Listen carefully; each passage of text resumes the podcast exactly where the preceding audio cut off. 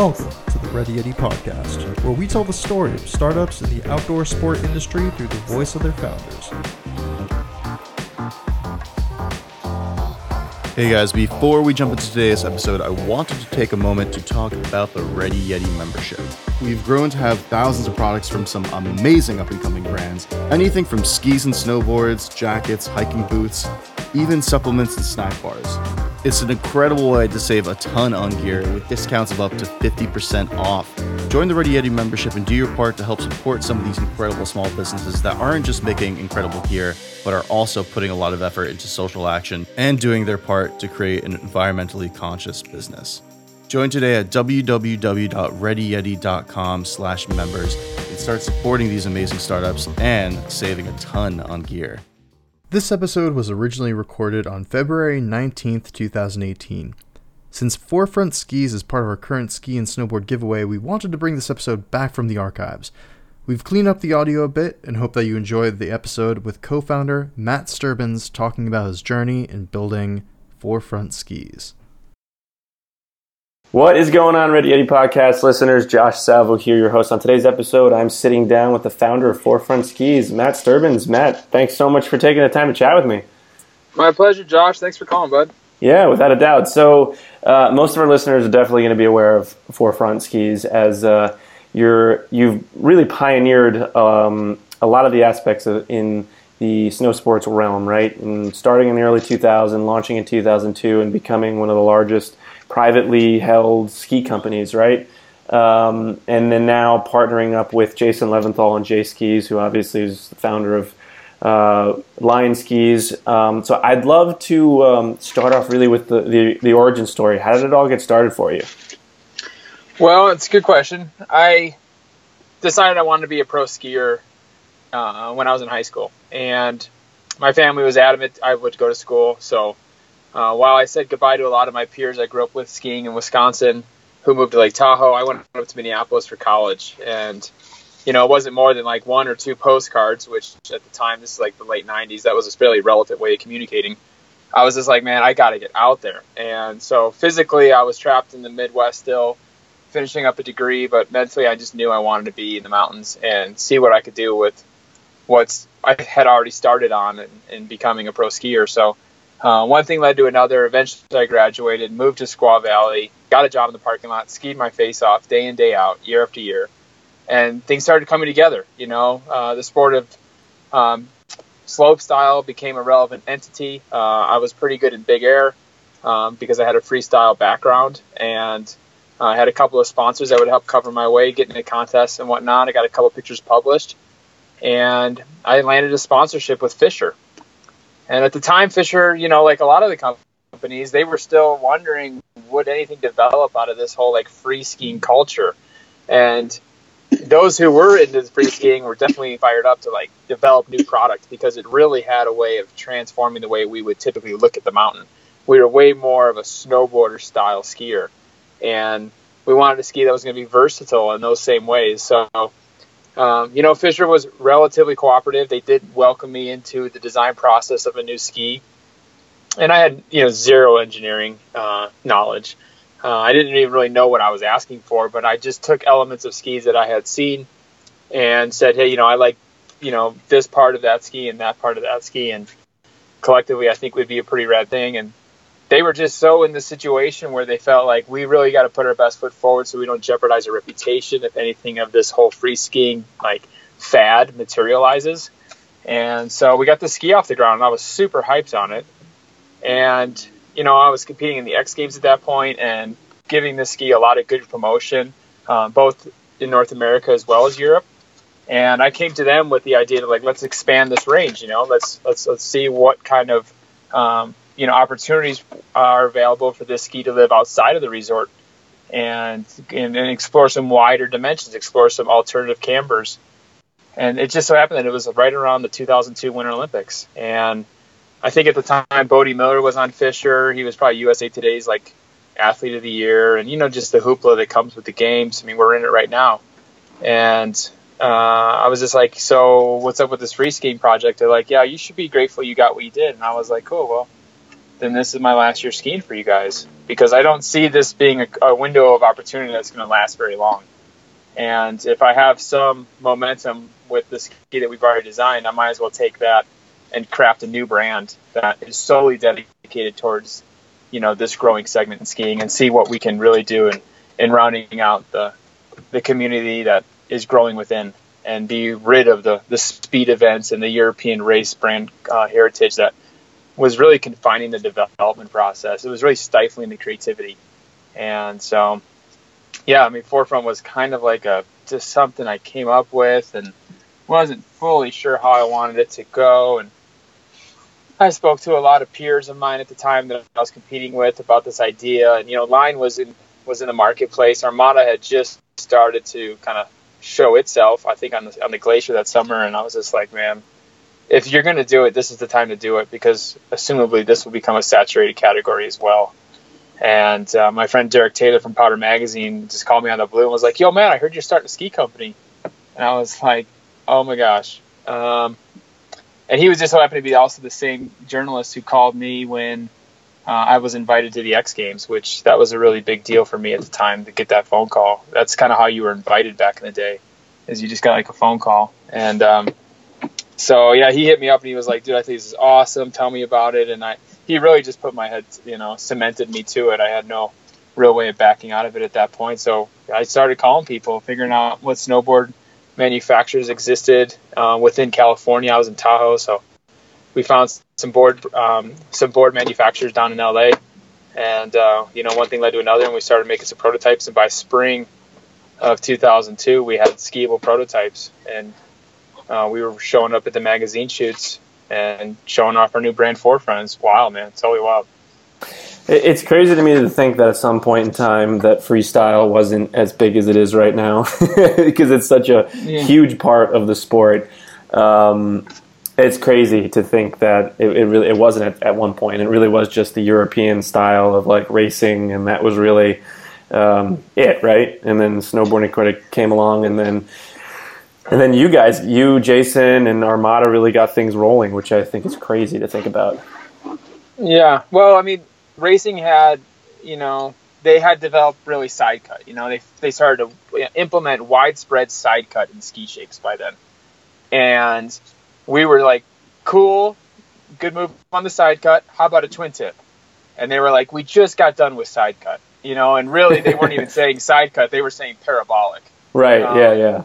And we were like, like adding one more layer on top of it. And they were just like, man, do we really need this kind of like rapid innovation? Because hell, skis look the same for thirty years. We just introduced side cut. Can we run this for twenty?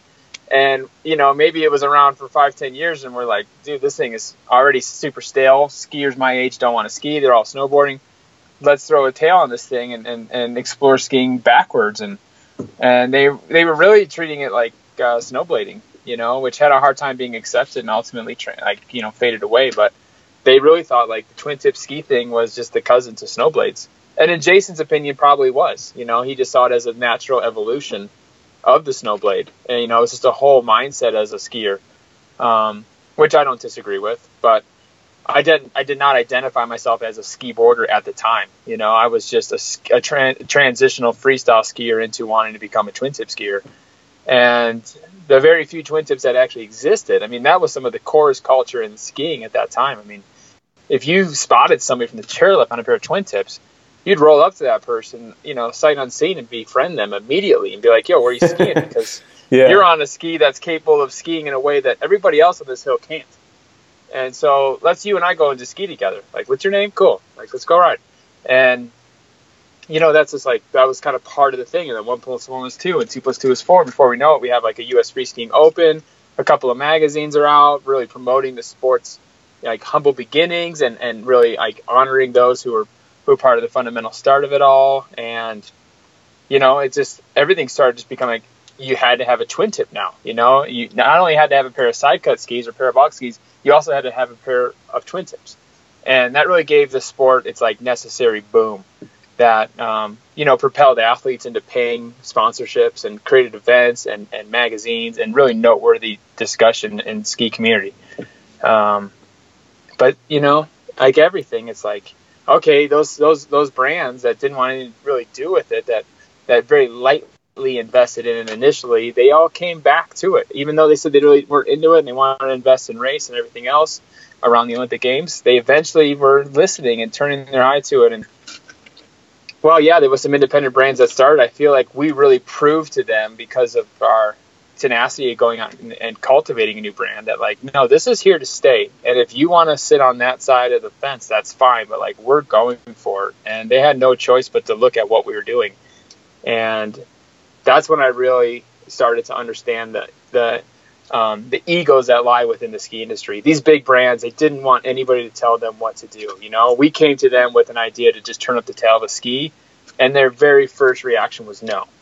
You know, and I don't know if that's just like what they're trained to say or what, or just because they didn't have that idea that they just immediately refuse ours, or if that we were Americans and they, you know, they were just like, you know, just another trend coming from the States. But, you know, we, we were really trying hard to bring those brands into our vision, and they weren't coming around nearly quick enough for what I saw to be the limited window of opportunity. So building Forefront, and then, you know, welcoming peers of mine who I was competing against at the time, who saw the world the way I did, bringing them into the brand also to design skis with me, started to really round out our whole vision of being like a rider-owned ski company.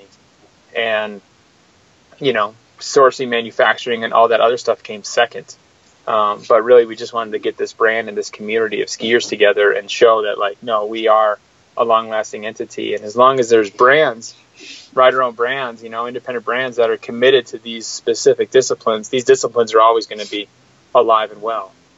It's it's the other brands who just kind of come in and out of it because there's a sales trend associated with it that really jeopardizes the existence of that category. You know, if if uh, if free skiing, say, like, okay, everybody's over twin tips, whatever, everyone wants to go back to conventional flat-tailed carved skis, which isn't that far from the truth. Like, all those big brands wouldn't have any problem discontinuing twin tips. Like, I was just at the trade show, you know, in Denver, and walking around with Jason Leventhal, and, you know, he he's obviously twin tipped for life. I mean, every ski he makes for Jay Skis is twin tipped, and we're walking around looking at skis that are twin tip, and it was becoming very difficult to find twin tip skis at all at the trade show. Really? That's and, actually interesting. That's pretty interesting. Totally. Well, it's like, what's going on? Like, oh, they don't sell. Like, okay, so you make these like hardcore twin tips for these top level athletes, and you pay them, you know, good money, and good for them that they get paid that. But you're just using that to create publicity for the brand so you can sell these front side all mountain carvers. And they're like, that's exactly it. And I'm like, well, don't you think there's some innovation that's being over overlooked that kind of bridges the gap between the two? So he and I spent the next two days at the demo just skiing skis that were like one hundred to one ten underfoot that had any kind of twin tip. And, I mean, it took the vendor of like, what, maybe thirty brands? It was maybe five brands that made a legit twin tip that was over one hundred underfoot. That's crazy. And, uh, yeah, so I don't know, like, if it's just like those big brands, as soon as like they see like a shift in momentum, they just like slip right back into their carb mentality. And like, now, like, these like all mountain skis are those crazy engineering projects, you know, there's all this talk about technology. There's these crazy topographic uh, constructions where you see, like, you can see through the ski, the ski has multiple different elevations. There's, I, you know, metallic emblems embedded in the skis. They got crazy molds, three D technologies. And it's like, man, what happened to the shape story, you know, like just carving a sweet shape that made sense for a particular style of skier or a particular environment. Like, what happened to that? that whole that whole that whole era, you know, everything immediately switched back to this technology story, as if like, oh, we've already explored all the shapes that need to exist today, so now we're just going to take the ones that everybody liked the most and just throw a bunch of technology at it that's going to be difficult for anybody without, without an engineering degree to understand. And um so Jay and I were actually just kind of like blown away that there weren't just more variety and shapes of skis at the show this year. They were all, a lot of the shapes were the same, and people were just talking about the different technologies and weights of everybody's ski. And, um, you know, free skiing is going to continue to evolve with or without the big company support because of brands like Forefront, Jay Skis, Armada, um, to the extent that they can continue to run the show that they want to. But um, it's getting harder and harder to really stand out, and um, we see that as an opportunity, you know, to just be more authentic. be more of who we are and, and less of who we aren't. And so that's really kind of the, the foundation of Jay and I's partnership. You know, when he bought the brand, it was like, well, what is Forefront doing exceptionally well? And what is it doing to just satisfy retailers, you know? Uh, because there's a, a, a broad Rolodex of ski shapes that you need to produce to satisfy your dealer's needs.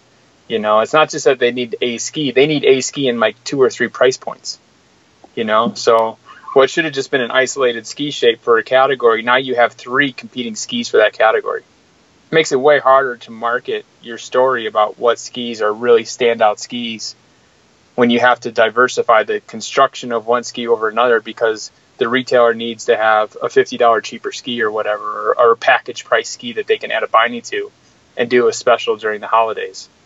Um, and we were becoming victim to that. You know, we were producing a lot of obscurity in our range because we really wanted to try to grow the volume of the business with the retailers. And in the end, it softened our whole, like our whole portfolio of product because you couldn't really tell which were the most authentic Forefront ski shapes in the range and which were just those that were made because that's what the market was asking for. So, you know, Jay and I, our, our first thing we did was have a look at the whole range that we had for this season and decide what's going to stay and what's going to go, you know, and it's, it's been a pretty dramatic, um, it will result in a fairly dramatic shift of, um, of variety. Um, but we anticipate that the volume will grow of fewer skis so that we can be, you know, a little more, um, transparent with our intentions per category and not leave it to the consumer to have to make, you know, a decision between two or three similar skis within Forefront. It's like you come to Forefront, you want an all-mountain ski, here you go. You want a backcountry ski, there it is. You want a freestyle ski, this is it, you know. And we hope that that'll help increase the authenticity of our approach to ski shaping. And, um, yeah, you know, it's uh, I think it's something that's necessary to maintain the identity as a freeride brand, you know, when there's all this other competition and saturation out there. So that was kind of our, our strategy initially with, with when Jake bought into bought the brand. It was like, let's talk about what this brand is doing exceptionally well and, and get rid of the things that it's not. And one of which was just like shrinking down the product list, eliminating some S K Us that just, they weren't high volume S K Us and they were S K Us designed to support retail. And then once we got rid of that whole discussion, then it was like, well, okay, so what do we want to do with retail? And, you know, that became a way bigger topic and has become a, a wildly fascinating shift in strategy for me. You know, I wasn't an online marketer to start, but like when we decided that we would have to have control of our own destiny, irrespective of whatever we had published the initial sales prices to be. I mean, if we had skis that We're, we're, you know, if we had a bunch of narrow skis and it was snowing a bunch, it was going to be hard to sell those skinny skis. People wanted fat skis. And if we were tying ourselves to retail um, prices and dealers were, were relying on us to hold those prices so that they could also get a sales, a profit margin out of the sale of the product, we'd limit our ability to, to react to the, to the market's trends. And so we came to the conclusion that, you know, we're going to have to offer any of the dealers that want to stay on with Forefront the opportunity just to buy from our website, and then they would earn a margin off of whatever the listed sale price is for that product at that time. And then the rest of the time we would just make those products available direct to consumer. And by nature of, you know, ultimately um, selling directly to that end user, we can offer them a more um, aggressive price point where they're going to pay less than what they would have historically from us. But at the same time, our average sale price internally will go up because we're not having to build in this, you know, um, fifty percent profit margin for the retailer. So the consumer's getting skis that they want, not just what they can afford. And meanwhile, Forefront's increasing its average order value because we're not having to preserve the wholesale margin that we once did. And if a re- and if a retailer wants to, we're happy to discount our margin to make room for them. But at the end of the day, like the, the main focus is on the end user and getting the end user excited about our products and the prices that are appropriate for our end user's interest. And so that was a big exercise this fall in just determining what have we historically listed our skis to sell for, and then realistically, what are people willing to spend? And it be, it became fairly apparent that our skis were uh, were a little overpriced for the direct-to-consumer model. So we switched it up, you know, and in August we launched that that, that uh, sales campaign. Get the skis you want, not just the ones you can afford. And I think it made a lot of sense for our audience, you know. I mean, the Forefront skier is somebody who, like, walks into a ski shop and most likely judges the buyer for why they chose the skis they did to bring into the store. You know, I mean, that's right. like a much, that's a much deeper level of insight as a consumer than what you're expecting for people who buy things just at brick and mortar retail.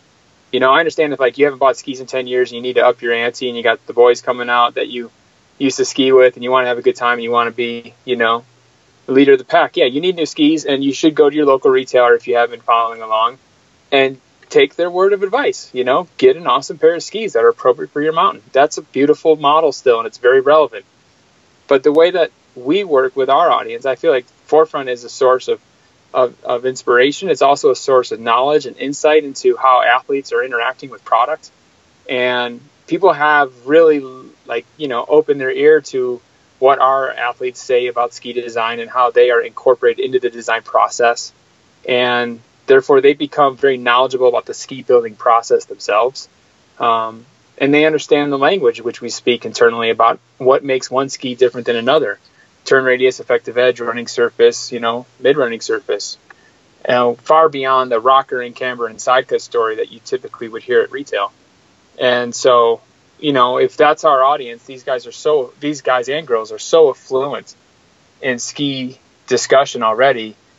Well, then naturally, I think they just want to get to the source of where these products are coming from and have a relationship with that manufacturer. And we desperately want that. You know, I mean, if we can hear from our audience, every person who buys our skis, we can hear from them and get feedback about what they experience, good, bad, or indifferent. That'll help us further advance our product line, too.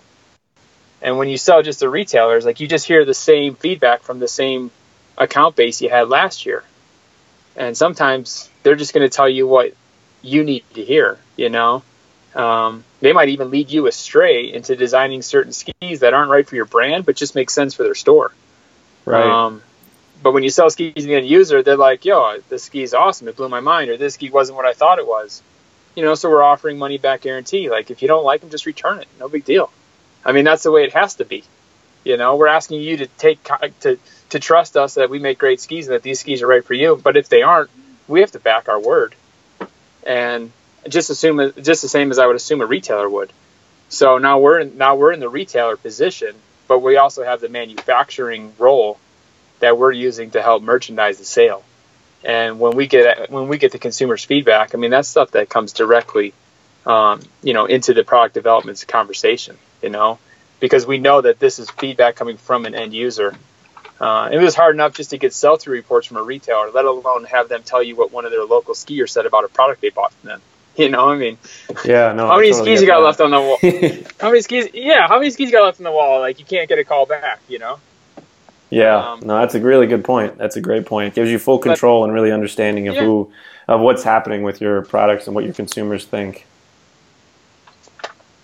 Yeah, so, yeah, I think that's it'll help. It'll help set us up, you know, so we can be more accurate, more authentic, and we'll know exactly who we're selling skis to and what the types of things that they really find value in Forefront, you know? And I think we could just utilize their feedback to guide this ship to be the best it can be for what it is, you know? And that's exciting for me, you know? That's really exciting.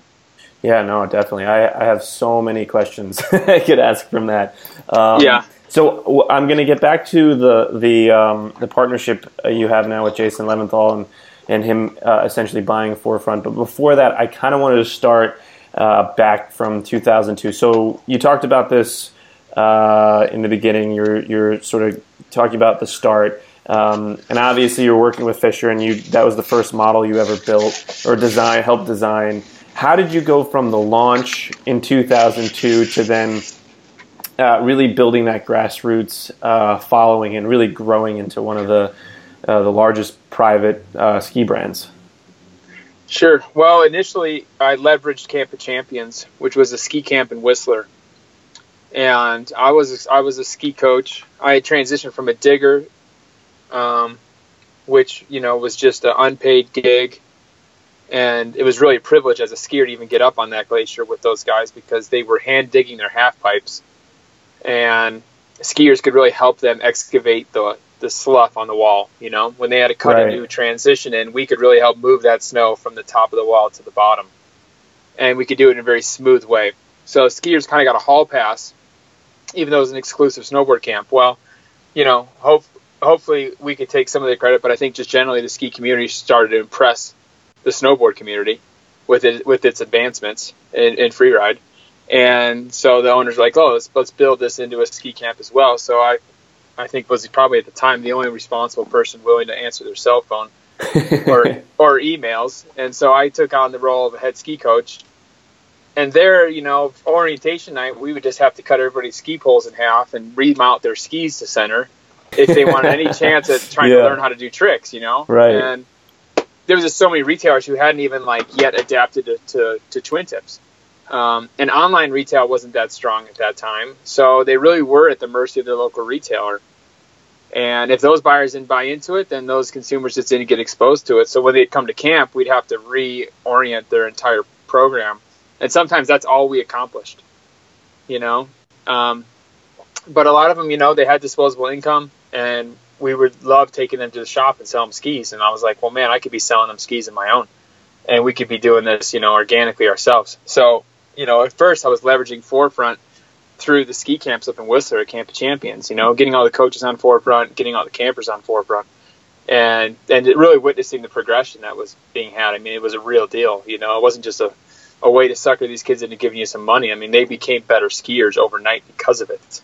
Um, and, that was kind of our initial step. And then obviously working with the athletes who at the time were, you know, very much pioneers of their discipline, and welcoming them into the shape, um, uh, the shaping process of developing a new ski um, unique to their needs, and then leveraging their audience and their fan base to follow what Forefront's doing, because now they're an advocate for it. And I think, you know, just that kind of, um, you know, organic, um, endorsements and engagements started to build up our popularity piece by piece. Obviously, you know, trying to leverage my career, whatever notability I had, in calling dealers and just asking them to buy my skis. Uh, I don't think they were accustomed to having a, a ski company owner ever call them specifically and try to make a deal. And they were pretty taken away that, like, you know, we really wanted to grow this thing and they could have a role in being part of that. And while they didn't need Forefront, they felt like it was something cool to be a part of, because it really added some flavor to their ski wall and made them feel like they were part of the evolution of, of skiing and, and, and being very much a leader in their community of free skiing.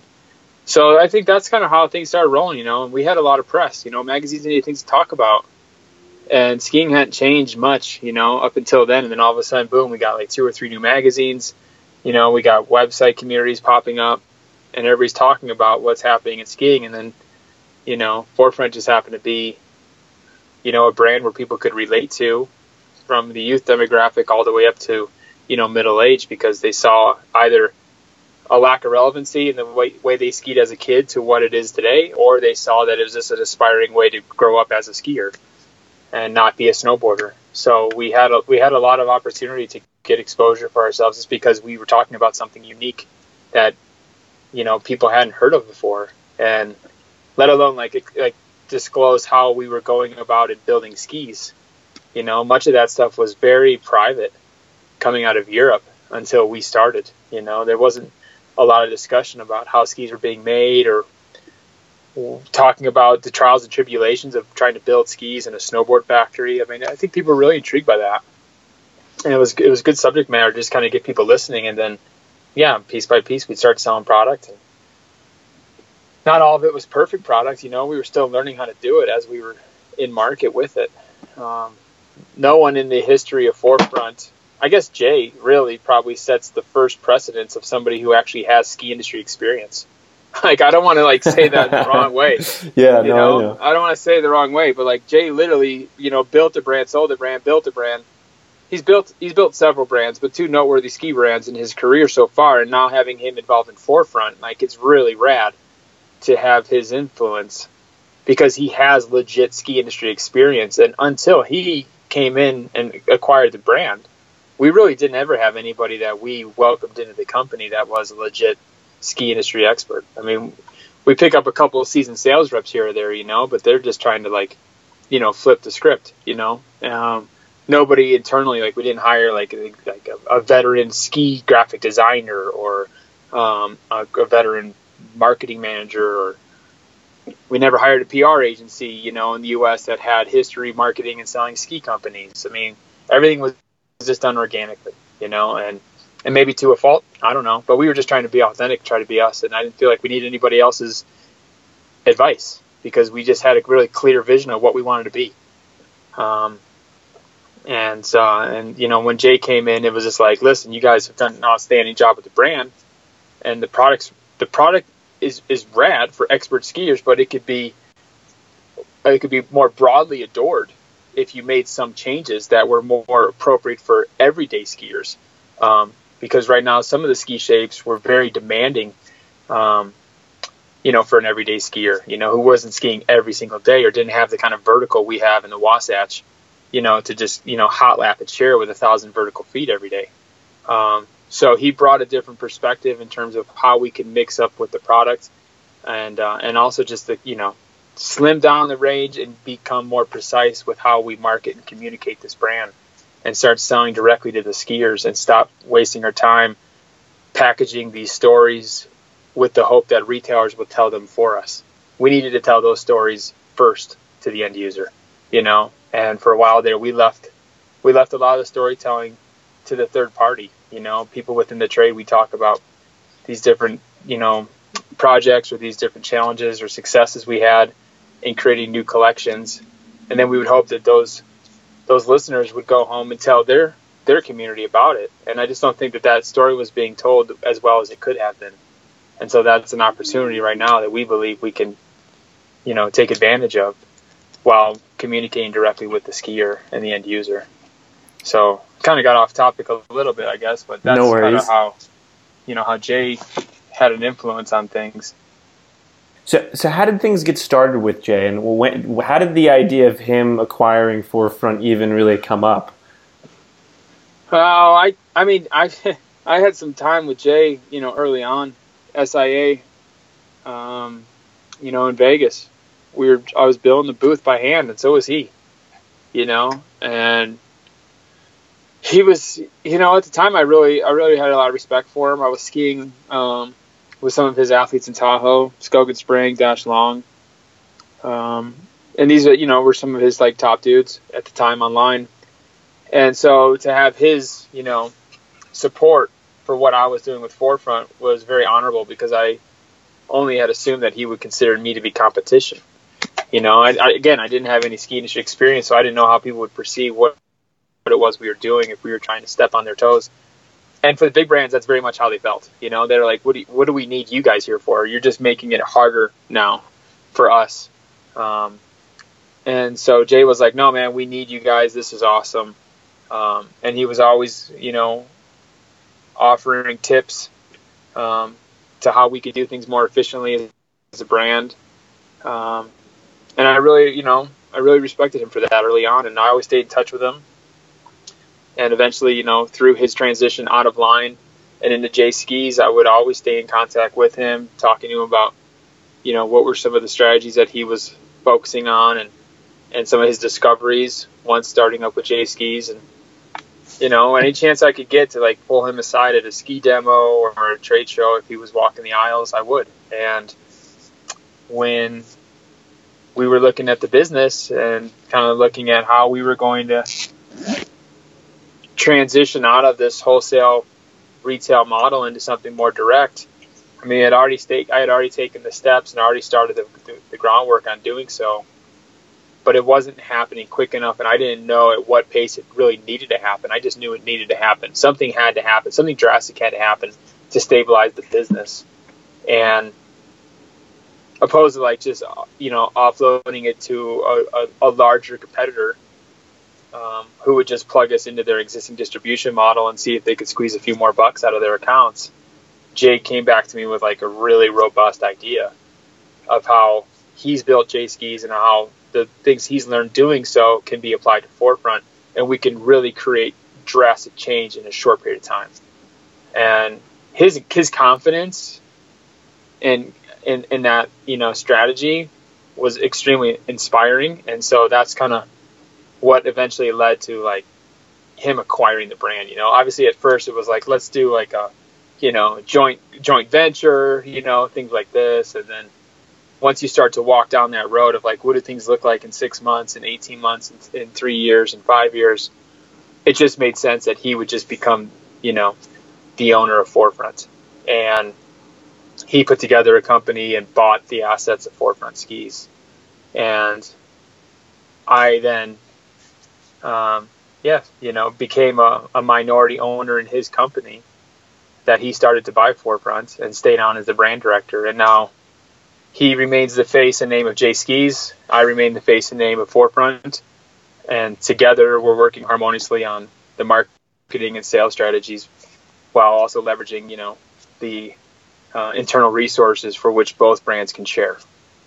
That's so really we interesting. Want, yeah, you know, it's really just, you know, uh, economies of scale. You know, how can we, you know, merge our resources? I think he's excited about taking what has become a proven business model with Jay Skis and applying it to a fifteen-year-old brand. And do you get the same type of reactions? Can you get the same type of forecasted results with an existing brand going through change versus a brand designed for that model, you know?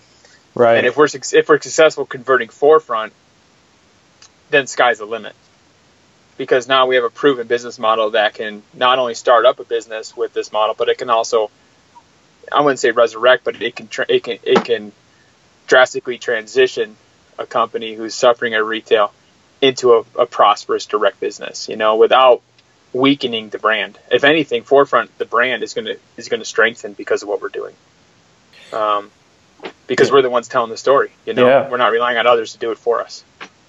Yeah, no, it's really interesting. It's definitely something that's become a lot more possible in in the last, you know, five or so years, even ten years, with with the rise of the internet. People used to always say that, like, no one's going to buy skis that they can't see, touch, you know, or even demo. At least that was always the, the argument against starting a ski company, right? It's just like, well, totally. What if you're not around in a year? You know what I mean? Or, right. You know, what, like, like why would why would anyone take you seriously? And it's really, I feel like Forefront Jay, you guys are really proving that you can build that personality behind the brand and, and create that following and really offer something unique.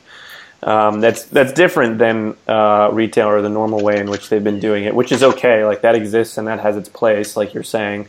And what you're doing is sort of um, a separate thing. Yeah.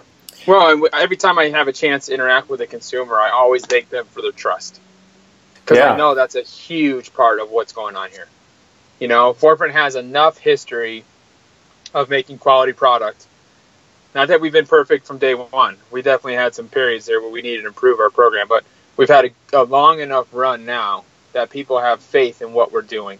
They know our product's legit, and they know the people behind the brand are trustworthy. And so they vouch their support and buy skis from us with the expectation that we're going to deliver them a really high-quality product that's perfect for their needs. And when they write to us, I'm like, thank you so much for, for your support, for believing in us, for your trust. Um, and we'll do everything we can to make sure you are one hundred percent satisfied. And I think that's just how it has to be. And as a brand, when you're selling through wholesale, you don't really have to take that long line with the end user. You know, you publish a warranty statement, and if they got a problem with their product, you send them to the local dealer. Right. And you just hope that the local dealer embodies those type of morals, that, like, they're going to do whatever it takes to make that customer happy. You know, some of them are, some of them aren't.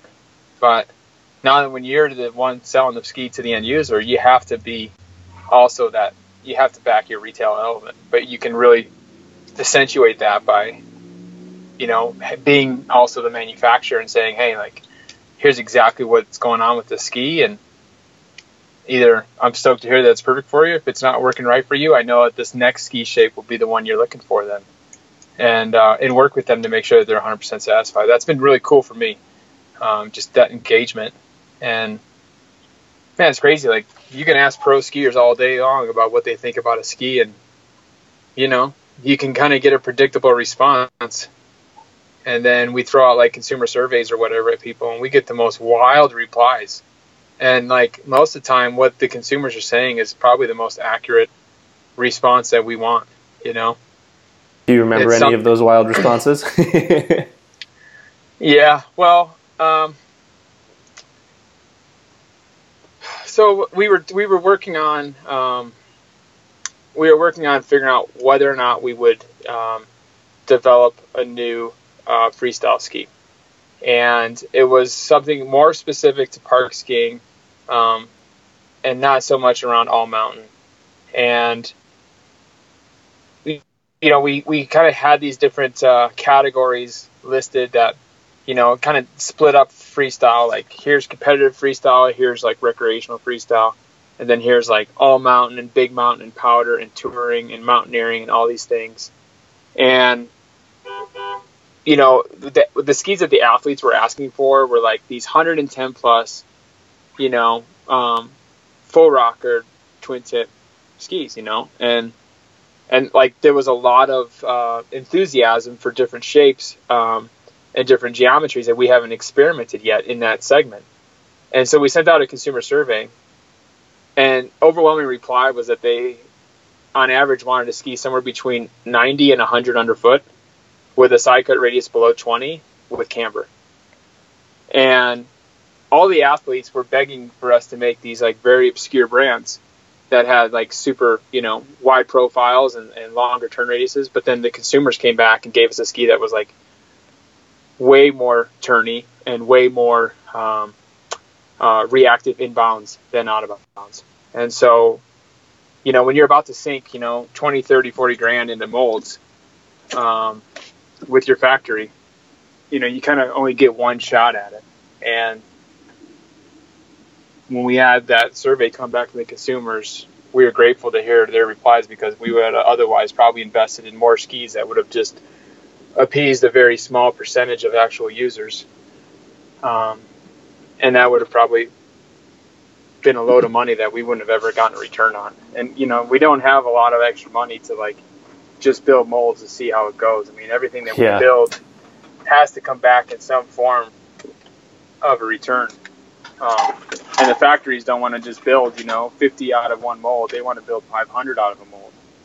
And so you got to make sure that whatever it is, your new project, you have to be able to back that up with volume um, to make it worth their while as well. So very grateful that we had enlisted the, the end users in interest and, and and get a feel for what they were asking for outside of what just our team was. And so, you know, right there alone just like proved to us that like we need to be way more um conscious about what our audience is asking for and not just what we think would be cool internally. I mean, you need to have a balance, right? We want to surprise people too with the stuff we come up with, you know. And I think that's fun as well, to be surprised when you see a brand introduce a new product that's like totally out of the box.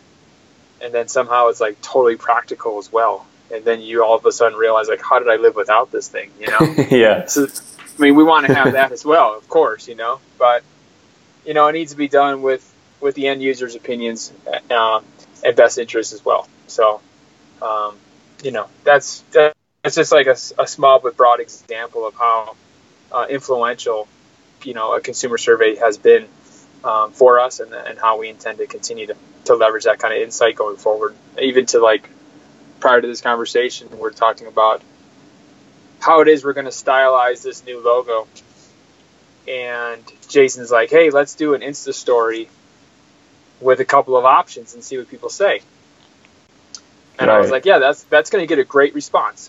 That's going to be a great response. I literally texted this right before he called, and I said, the only downside of it is that if we choose a logo that people said, and even if we don't choose a majority vote, you know, let's just say, I think if anything, if we just put it up there and people actually comment on it, just getting that, like, the fact that people wanted to, to tell us what they thought, I think would be very inspiring for us to know that, like, we have a very active audience, actively listening audience. Like, let's, let's utilize them. So I'm like, the only thing that is bad that I think could come out of this is if we choose a logo that people didn't like, that people chose not.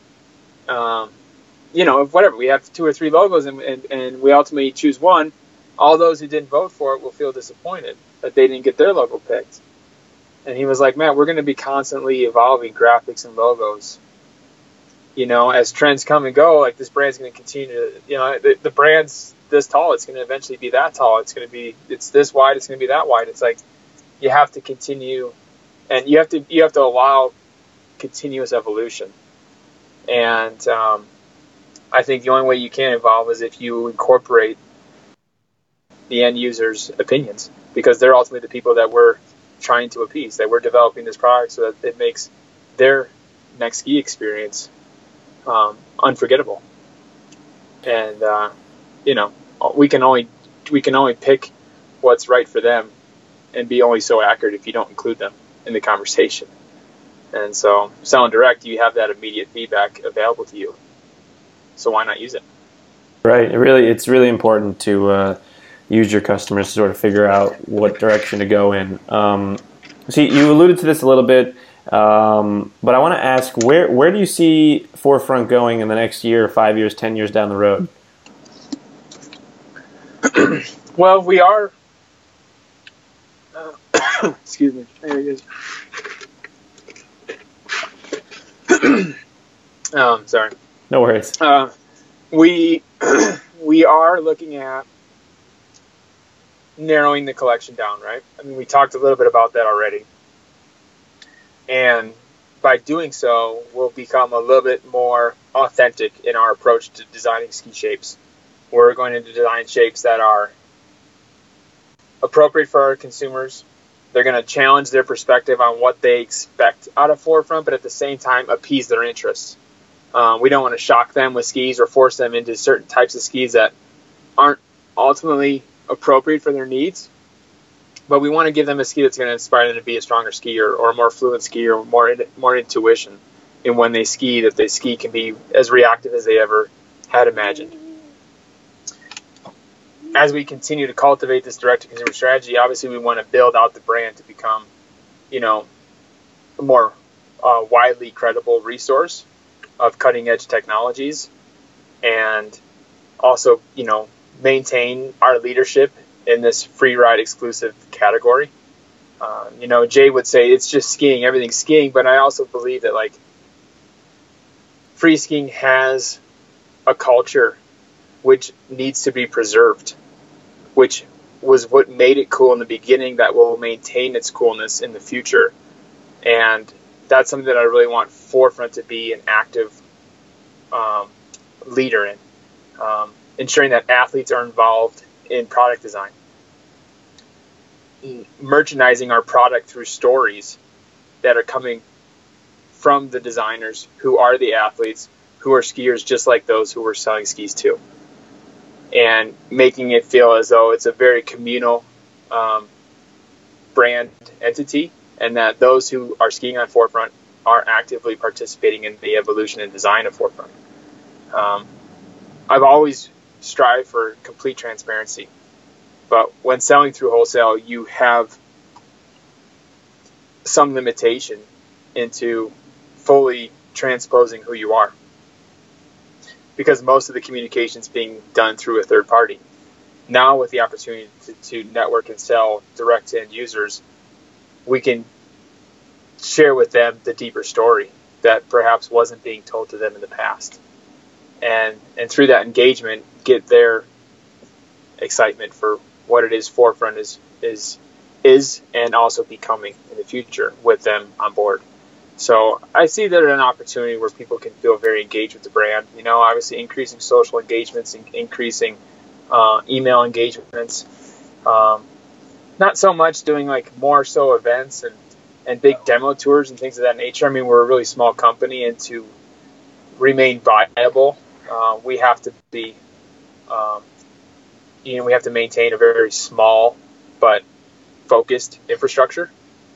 And so, you know, we're really going to try to do our best to virtually merchandise the hell out of this brand and bring a lot of authentic content and stories and sensible design discussions to the consumer's attention so that they understand exactly what it is we are, what we stand for, and what we ex- and what we are striving to become going forward. So I think authenticity, transparency, you know, community, those are like some big words that I put right there next to, uh, you know, our core values as a brand. And I want to really reinforce those more so now than ever. What, what's the best part about running Forefront? Uh, seeing people on the hill skiing on Forefront. I think seeing people on the hill skiing on Forefront, that's the uh, hands down probably the coolest part of being involved in Forefront. Witnessing somebody having a great experience on the hill with friends, being active, being in the, in nature, and realizing that that ski is a vehicle that allowed that experience to happen for that person, you know? Um, I always say that that's probably the biggest paycheck you'll ever get in the ski industry is just the, the enthusiasm, excitement of somebody using your product, of whom is just completely unknown to what, to what, to who you are or your involvement in the product. You know, I love just complimenting somebody on the chairlift randomly when they ski up on Forefronts and just ask how they like them. Most people, I don't care what brand they're on, they're probably not going to tell you they hate their skis. Yeah, probably not. You know, so, you know, you kind of get, you know, an expectation. You get an, you can, you can anticipate what they're going to say. Um, so it's a bit of a loaded question, but. Sure, it's still a it's cool still, feeling. Yeah, it's, it's still cool to strike conversation with somebody, to leave my identity secret so I could just hear what they have to say and, and get a feel for, you know, what they're all about, you know, on and off the hill. Um, so that's that's a, that's a huge re reward for me in working with Forefront. Always has been, always will. I don't think it could ever be beat, you know. Yeah, so for anyone who's listening, if someone asks you what you think of your Forefront skis, it might be the founder of the company. Totally. Yeah. I, I think I've had, like, some of those engagements even myself where I've, you know, talked about a product or whatever, um, unrelated to skiing, and I had no idea who it was that I was talking to. Um, certainly that was the situation at Fisher early on when I told them what I thought about what was their first attempt at making twin tips.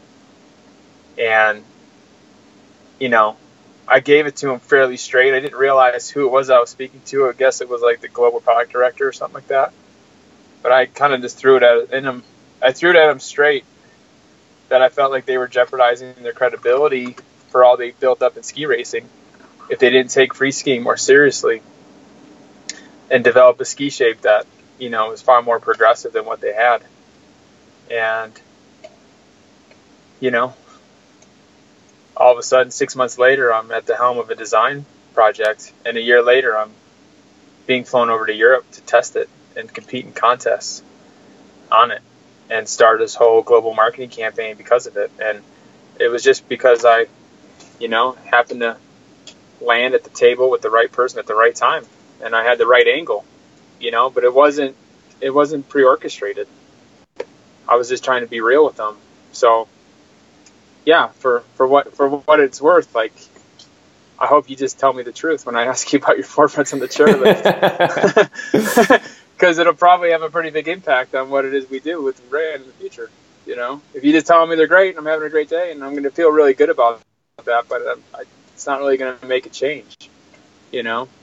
Um, we were testing skis, you know, and Jason and I were going back and forth on these skis this, this earlier this week, and the only questions we asked each other was what didn't we like about the skis we were skiing on. Right. You know, it wasn't what did we like. I mean, they're all great skis. You know, there's there's a lot of things to say that you like about. You'll end up losing train of thought um, because of the variety of things you did like.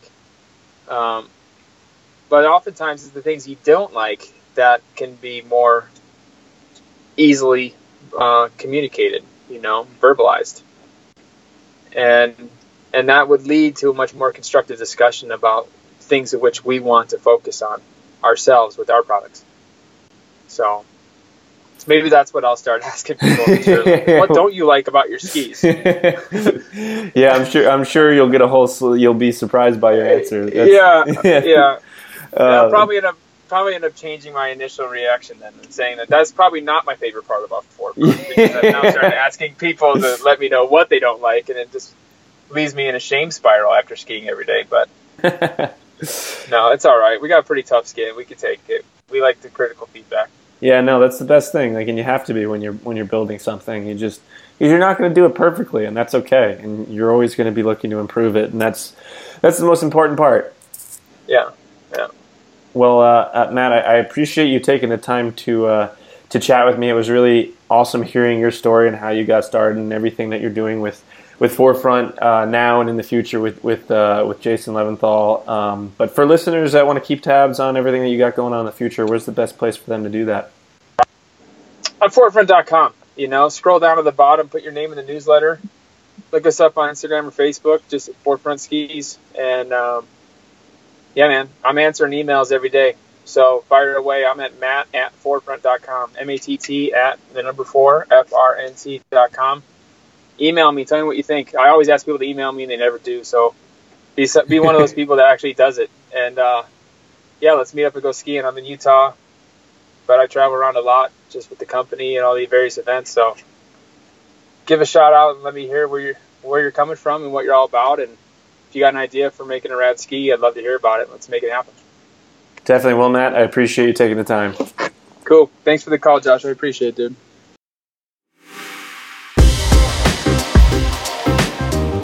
If you enjoyed today's podcast episode, then we would be incredibly appreciative if you could log on to iTunes and leave us a quick review. This really helps us get noticed by other podcast listeners like yourself. And if you know anyone that would benefit from this episode, then please share it along. Well, that wraps up this episode of the Ready Yeti podcast. We'll catch you guys next week.